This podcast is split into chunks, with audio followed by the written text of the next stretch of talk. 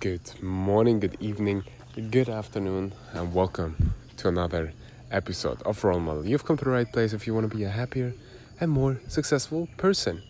It's 7 a.m. in Sri Lanka. It's the first Sri Lanka episode, so welcome to Sri Lanka. If you probably you can hear it, I'm in my garden right now, and it's crazy. I have monkeys here and probably 1,000 other animals, but um, as you probably can imagine, today's episode is not about the monkeys in my garden. It's about the richest man alive. It's, I think, the first time that he is on the podcast. Um, his name is obviously you guys know him, Jeff Bezos, the CEO of Amazon, and he is talking about finding your passion and I know so many of you are trying to find, yeah, your passion or the passion. Um, so I thought like sharing this will be probably pretty valuable for a lot of you. So have fun with Jeff Bezos. I'm gonna have fun with the monkeys in my garden who are stealing my bananas now. So enjoy this speech. You guys will find that you have passions, and having a passion is a gift. I think we all have passions, and you don't get to uh, choose them, they pick you, but you have to be alert to them. You have to be looking for them. And when you find your passion, it's a fantastic gift for you because it gives you direction, it gives you purpose. Uh, you can have a job, or you can have a career, or you can have a calling. And the best thing is to have a calling. And if you find your passion, you'll have that, and all your work won't feel like work to you. Many, many kids and many grown ups do figure out uh, over time what their passions are. And sometimes we let our, I don't think it's that hard. I think what happens though sometimes is that we let our intellectual selves overrule those passions.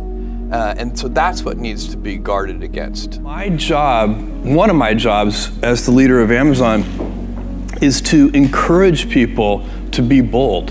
And people love to focus on things that aren't yet working.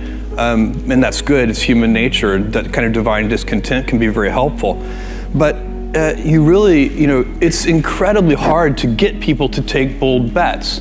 And you need to encourage that. And if you're going to take bold bets, they're going to be experiments. And if they're experiments, you don't know ahead of time whether they're going to work. Uh, experiments uh, are, by their very nature, uh, prone to failure. But big successes, a few big successes, compensate for dozens and dozens of things that didn't work. So, you know, bold bets AWS, Kindle, Amazon Prime, our third party seller business, all of those things are examples of bold bets that, uh, that, that did work and they pay for a lot of experiments. I've made billions of dollars of failures at Amazon.com, literally billions of dollars of failures. And, uh, uh, you know, you might remember pets.com or Kozmo or, you know, give myself a root canal with no anesthesia very easily.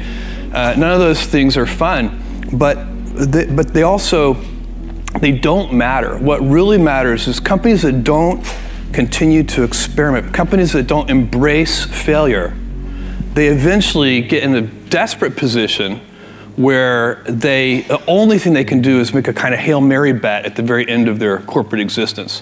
Whereas companies that are you know uh, making bets all along even you know big bets but not bet the company bets. I don't i don't believe in bet the company bets. That's when you're desperate. That's that's the last thing you can do. It's not you could be out of work and be have terrible work-life balance. You know, even though you've got all the time in the world, you, right. you could just feel like, oh my God, you know, I'm miserable, and you would be draining energy. And so you have to find that harmony. It's a much better word. And I think for most people, it's about meaning. People want to know that they're doing something interesting and useful.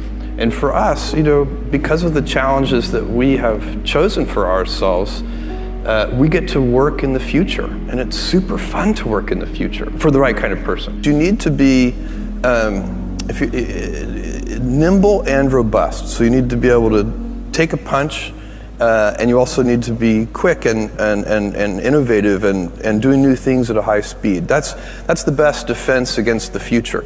And you have to always be leaning into the future. If you're if you're leaning away from the future, the future is going to win every time. Never, ever, ever lean away from the future. we all have adversity in our lives. I, I, I would, I would, I doubt if you really, you know, if you know somebody, any friend or anybody that you talk to, um, uh, there's no lack of adversity. And the, uh, and by the way, that's good because it's what teaches us how to get back up. You fall down, you get back up. It always happens.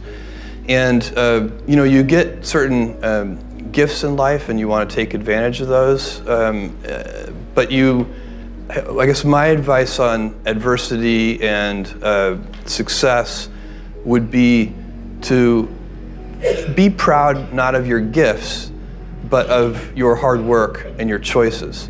So, you know, you may be the kinds of gifts you get in life, you know, you might be really good at math. It might be really easy for you.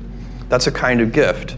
Um, but practicing that math and taking it to the next step, that could be very challenging and hard um, and take a lot of sweat. That's a choice. You can't really be proud of your gifts because they were given to you. Um, you can be grateful for them and thankful for them. Um, and, but your choices you choose to work hard, um, you choose to do hard things.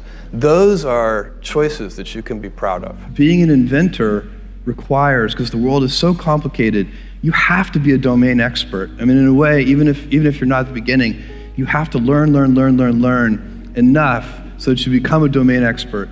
But the danger is once you become a domain expert, you can be trapped by that knowledge.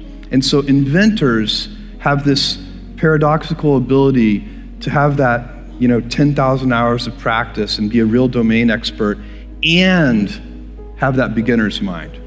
Have that, that look at it freshly, even though they know so much about the domain. And that's the key um, to, to inventing. You, you have to have both. And I think that is intentional. I think all of us have that inside of us, and we can all do it, but you have to be intentional about it. You have to say, yeah, I am going to become an expert and I'm going to keep my beginner's mind. You can't skip steps. You have to put one foot in front of the other. Things take time. Uh, you, there are no shortcuts, and uh, but uh, but you want to do those steps with you know passion and ferocity. It's easy to have ideas. It's very hard to turn an idea into a successful product. There are a lot of steps in between, and it takes persistence, relentlessness, so I always tell people who are, you know, who think they want to be entrepreneurs, it's you need a combination of stubborn relentlessness and flexibility. And you have to know when to be which. And basically you need to be stubborn on your vision because otherwise it'll be too easy to give up. But you need to be very flexible on the details. Because as you go along pursuing your vision, you'll find that some of your preconceptions were wrong. And you're going to need to be able to change those things. So I think uh, taking an idea successfully all the way to the market and turning it into a real product that people care about and that really improves people's lives is a lot of hard work. Don't try to chase what is kind of the hot passion of the day.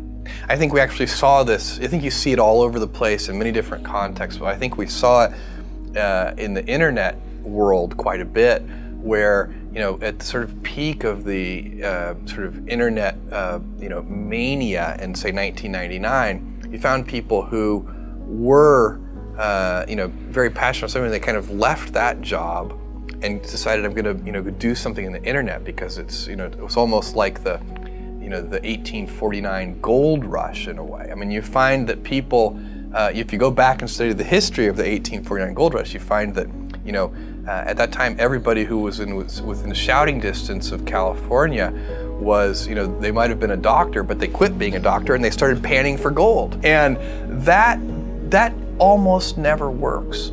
Um, and even if it does work, uh, you know, according to some metric, financial success or whatever it might be, I suspect it leaves you ultimately unsatisfied. So you really need to be very clear with yourself. And I think one of the best ways to do that is this notion of projecting yourself forward to age 80, looking back on your life and trying to make sure you've minimized the number of regrets you have. That works for that works for career decisions, it works for family decisions, Um, you know, do you want? I, I have a, a 14 month old son, and it's very easy for me to, if I think about myself when I'm 80, I know I want to watch that little guy grow up. Um, and so it, it's, I don't want to be 80 and think, shoot, you know, I, I missed that whole thing and I don't have the kind of relationship with my son that I wished I had, and so on and so on. So if you think about that, so I, I guess another thing that I would recommend to people is that they always take a long-term point of view. And I think this is something about which there's a lot of uh, controversy. You know, there's a there's a you know some a lot of people, and I'm just not one of them, believe that you should live for the now. I think what you do is you think about the, the, the, the, great expanse of time ahead of you and try to make sure that you're planning for that in a way that's going to leave you ultimately satisfied. Um, so this is just my this is the way it works for me. And I mean, this is everybody needs to find that for themselves. Um, uh, so I think there are a lot of paths to satisfaction, and you need to find one that works works for you.